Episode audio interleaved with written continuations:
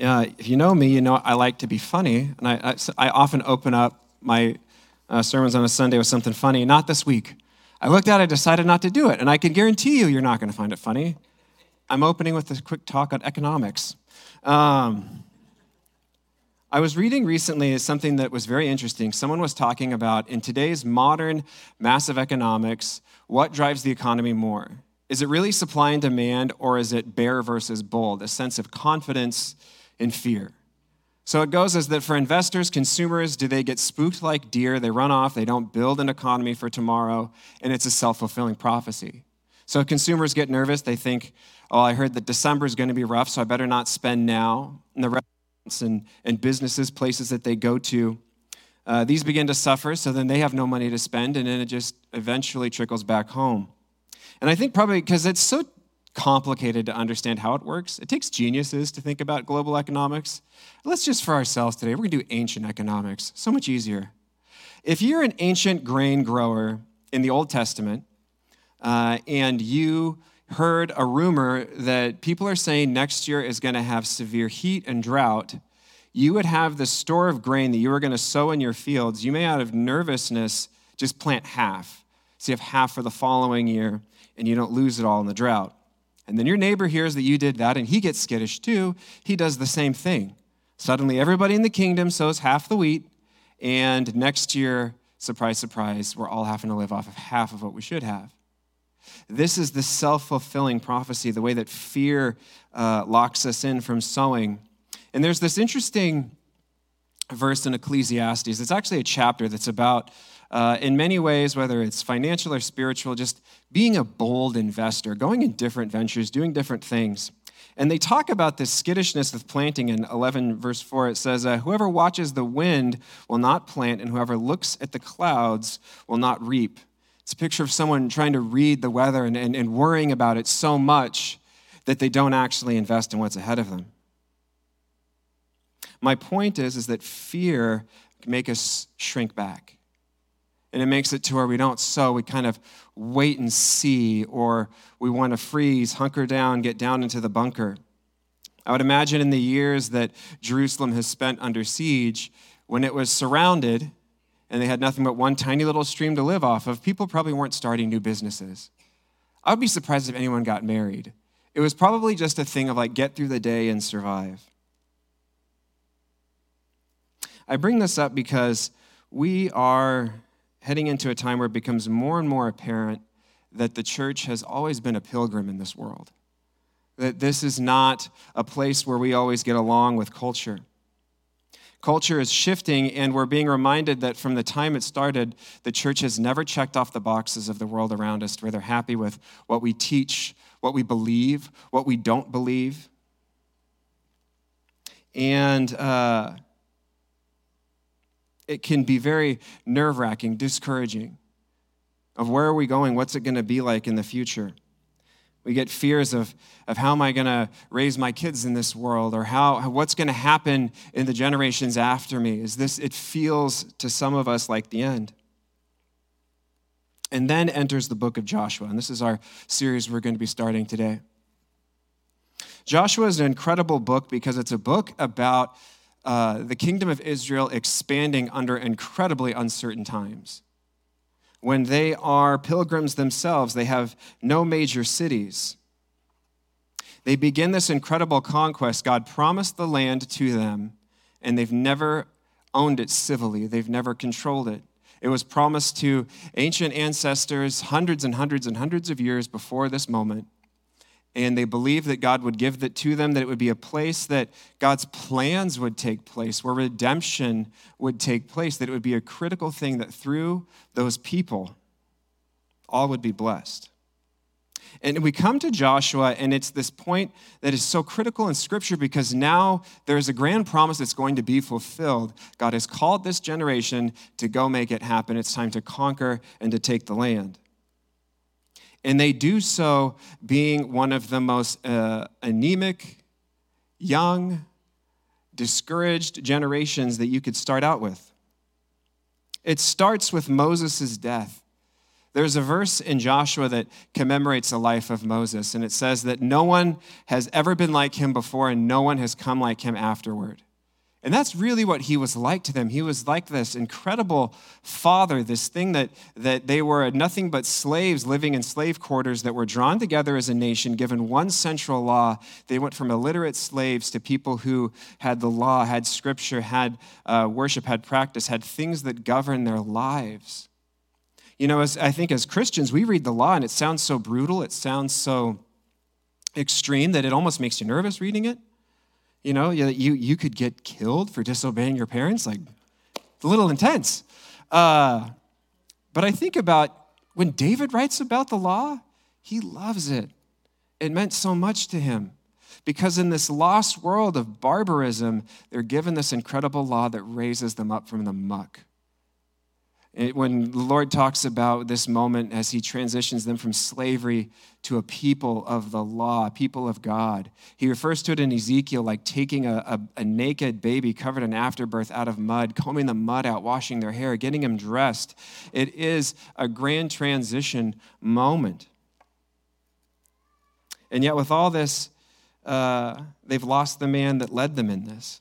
He was this catalyst moment, this critical person that they've that they missed ever since. To where honestly he is without a rival uh, until he is finally surpassed by Christ. To where they said again, he doesn't know Moses, and Jesus said, If you knew Moses, you would know me. If you understood him, if you got him, he's such a critical figure. And he passes. It's also amazing to think that uh, we won't get to it today, but when they cross the Jordan miraculously and they get to the other side, that's when the manna stops. Meaning that until that time and they ate the food on the other side of the Jordan, they were being fed miraculously every morning. From food that means in Hebrew, what is it? They didn't even know. This is like starting a new business when you're living paycheck to paycheck. It's a tough place to be and yet they are one of the most famously courageous generations in Scripture. There, Israel's history can be rather tragic. It can be a tough one where they have little moments when they're good, and this is one of them. This is one of those great moments.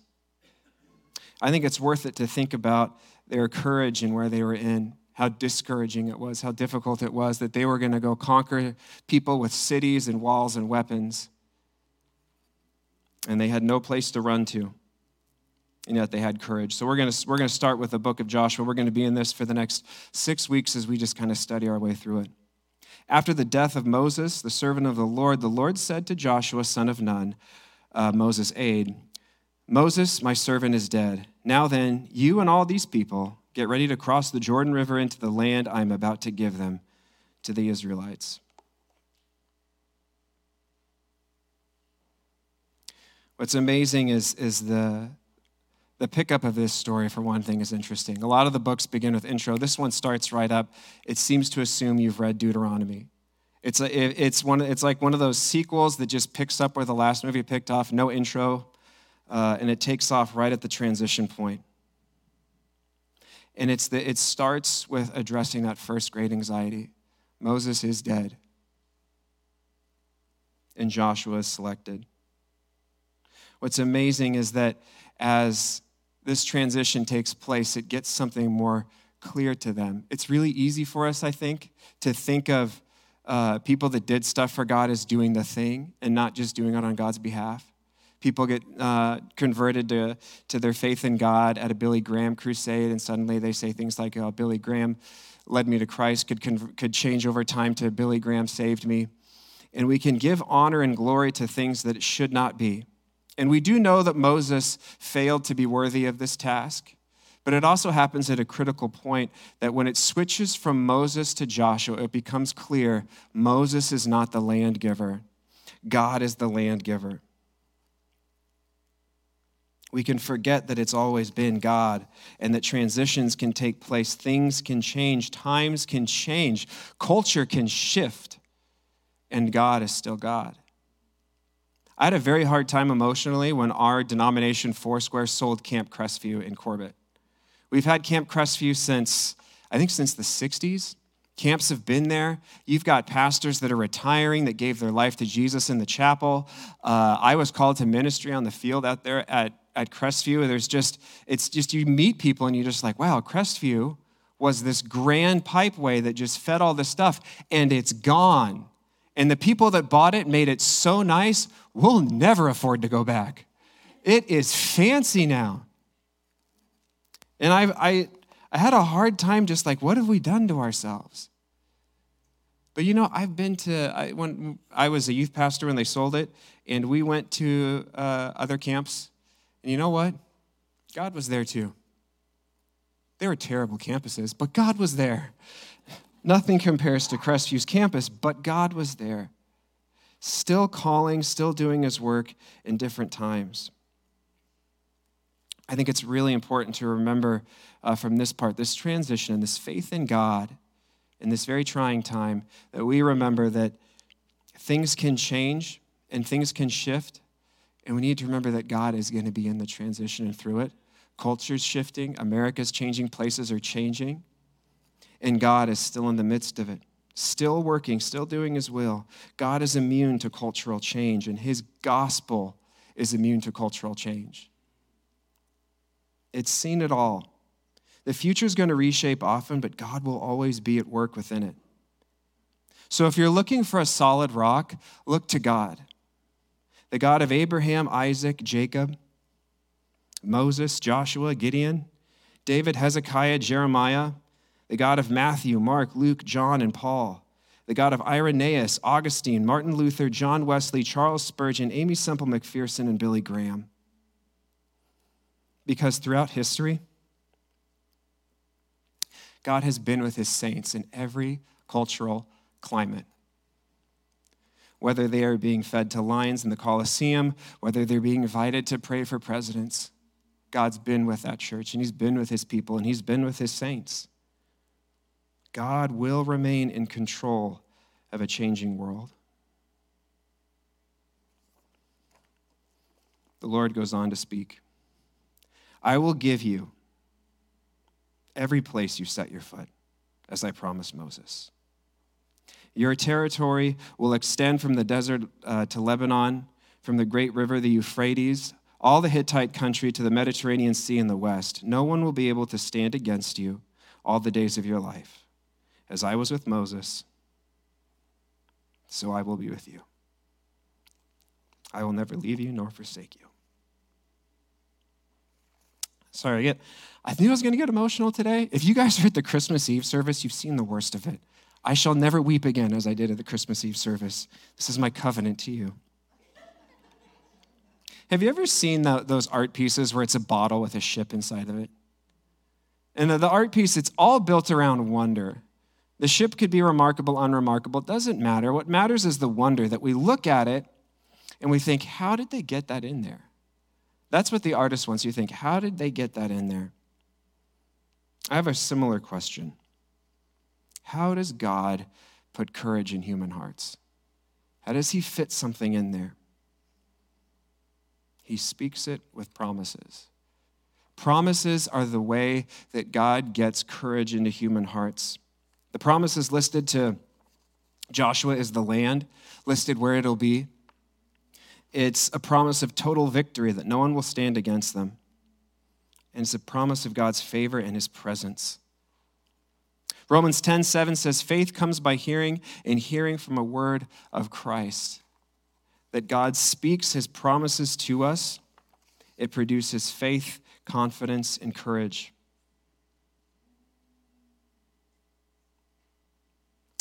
It's spoken to us in promises promises of salvation, promises of hope, promises of peace that Jesus will not abandon us, God will not give up, and that the church and his kingdom and God his himself destined for complete victory. Uncertain, uncertain times uh, and threatening moments, these are times to dwell on the promises of God, to think them over, to remember them often, to let our thoughts be disciplined to remember them often. that our habits would be disciplined to remember them often, because courage gets drawn up from such a well as that. As we remember promises, that's how the ship gets in the bottle. That's how courage gets within us, is when we remember and recount and hear the promises. Nothing God said here was new, except that it was very specific to Joshua. I won't leave you like I did Moses. But the land, their victory to take it, old promises, but worth remembering on the day before you send spies back. Spies were sent the first time, and everybody melted in fear. Spies are sent the second time, and that generation was different. And they said, The people are melting in fear because of us. I want to reread verse 5. We're going to finish off reading verse 6 as well. No one will be able to stand against you, the Lord said, all the days of your life. As I was with Moses, so I will be with you. I will never leave you nor forsake you. Be strong and courageous. Be strong and courageous, because you will lead these people to inherit the land I swore to their ancestors to give them. Joshua's confidence is all wrapped up in who he belongs to. His confidence in who he is, it comes from who he belongs to. He's actually the first person in Scripture to be renamed with Jehovah in his name. In Deuteronomy, his, his name is, is Hosea, and he's, his name is changed to Joshua. And he's the first person, because Yahweh was a name that was communicated first to Moses, and so he is the one that renames Joshua before he's sent out on a, con, on a conquering mission. Yahweh is believed to be the sound of breathing. Yahweh. It's an apt name to give to the God who gives us breath. That when he creates mankind, he breathes into dirt and they become alive. Pagan temples uh, dedicated to pagan gods were filled with idols, idols that were carved up and engraved and forged to look like that God. Do you know why idols are, for, are forbidden in the scripture? Old Testament, New Testament, they are forbidden. And the reason they are is because humanity is the living idols of God, graven in his image, living in the temple of his creation, made after him. And because he is a living God, therefore, his idols are living, made to be like him. In the same way that an idol would look like, would be a connection point between the deity and everything else. So humanity gives honor to God and should be positioned to God that in our image, the way we look, the way we're engraved, our nature, the way that we exist, even in a triune being, body, soul, and spirit, the Father, Son, Holy Spirit, we are made after his image. But Joshua, Joshua is different. I mean, he's he's especially different, a promise of what all people are called to be. He's marked by God, and God's name is on him. He's like an idol that has been redeemed. Not like the other human idols that go around and they have forgotten God. They think that the glory that's on them and their graven images about themselves. Joshua is marked, has his name on him, his calling on him. And he does not fail in his calling to honor God, the one he's modeled after. He knows God's name, he bears it, and God has called him. He's marked by God, he's sutured to God, connected entirely, and God will not leave him. No matter whether Joshua succeeds or fails, God is with him. In his worst moments, in his best, he's with him. Joshua's confidence comes from that promise I will be with you. Joshua has military experience, he's been victorious. This isn't the cause for his confidence. He has experience because he has been second in command of this nation from the time he left Egypt. And this isn't the cause for his confidence. He's confident in the God, he's confident in the God that took him under his wing. It's a model of us, isn't it? We are marked by Christ, belonging to him that in a world of idols that have gone astray, that live walking every day, setting every foot in his temple, do not recognize who they are, don't recognize who they're modeled after, and won't give glory to God.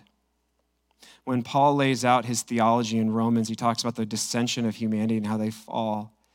And he summarizes with they refuse to give thanks and give glory to God. They refuse to be living image bearers of God. And we are those with the connection reestablished, with the name bearing on us. They're told to put, everywhere that they put their feet, it says in that promise, uh, God will give to them. And why is that? Because whether they cross it or not, and before they cross it and afterward, God already owned the promised land. It was his land. So where their foot treads, it was going to be given to them. Creation is God's temple, every inch of it. Everywhere we walk is his place, and we are through him because those who turn, those who give him honor, those who, who say yes to the Son, who are restored miraculously, are given an incredible gift to be sutured back in, to bear that name once again, to be that living image once again, and to inherit what he has for us. Our confidence cannot be in history or, or culture changing. Of what if, what if politically things keep changing, or what if, what if they come back to the way they were 50 years ago? This cannot be our confidence. It has to be in God alone. We are and always have been pilgrims in this place. We were pilgrims when, when we were uh, first coming off of plains in Mesopotamia and didn't even become Europeans yet, for most of us that are European. Pilgrims when we crossed the Atlantic and came here. We are pilgrims. But we are greater than more than foremost anything spiritual pilgrims, those of us in the church. Imagine for a moment you're on a road trip and the car you're driving has a busted gas gauge. You have no idea how much fuel is in the tank. You don't know where the next gas station is. How relaxed are you? I'm going to up the ante. You're in the desert. How relaxed are you? Not very. You wouldn't notice anything. You could be driving through beautiful terrain. A kind of road trip you'd really enjoy, but you won't enjoy it the way you would if you knew how much fuel was in that stupid tank. You wouldn't stop for anything. You wouldn't pull over to look at anything. You'd be constantly wondering when is this thing going to putter to a stop?